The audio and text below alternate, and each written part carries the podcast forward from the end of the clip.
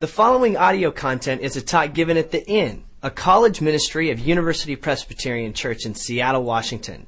For more information, please visit our website at www.upc.org forward slash university. We invite you to join us each Tuesday at 9 p.m. on the corner of 47th and 16th in Seattle's U District. The cross is a paradox. The cross presides over history and over us as we wrestle with a world that has fallen and as we wrestle with ourselves in our weakness. The cross is a paradox. On the one hand, the cross says no. The cross says no, you are too weak. The cross says no, you cannot do it on your own.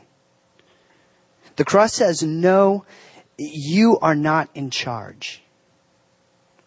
The cross says, no, someone else is going to win. The cross tells us that this world is violent. The cross speaks of condemnation. The cross speaks of pain. The cross speaks of suffering. The cross speaks of death. The cross is foolishness. The cross speaks of weakness. The cross says no, it is not okay.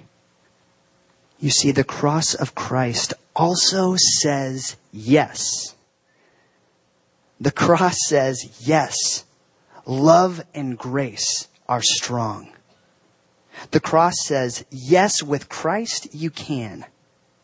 The cross says, yes, failure does not have the final word.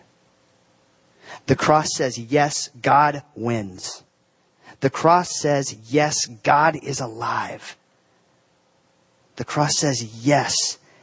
In fact, there is no time or distance that God won't travel to find you. The cross says, yes, the grace of God is for you. The cross says yes to life, yes to forgiveness, yes to redemption, yes to God's strength, yes to salvation. Yes, God loves us. The cross says, yes, it is okay the invitation of the cross is to come to this cross of Christ and say, This is who I am, imperfect and weak. I want to know God's strength.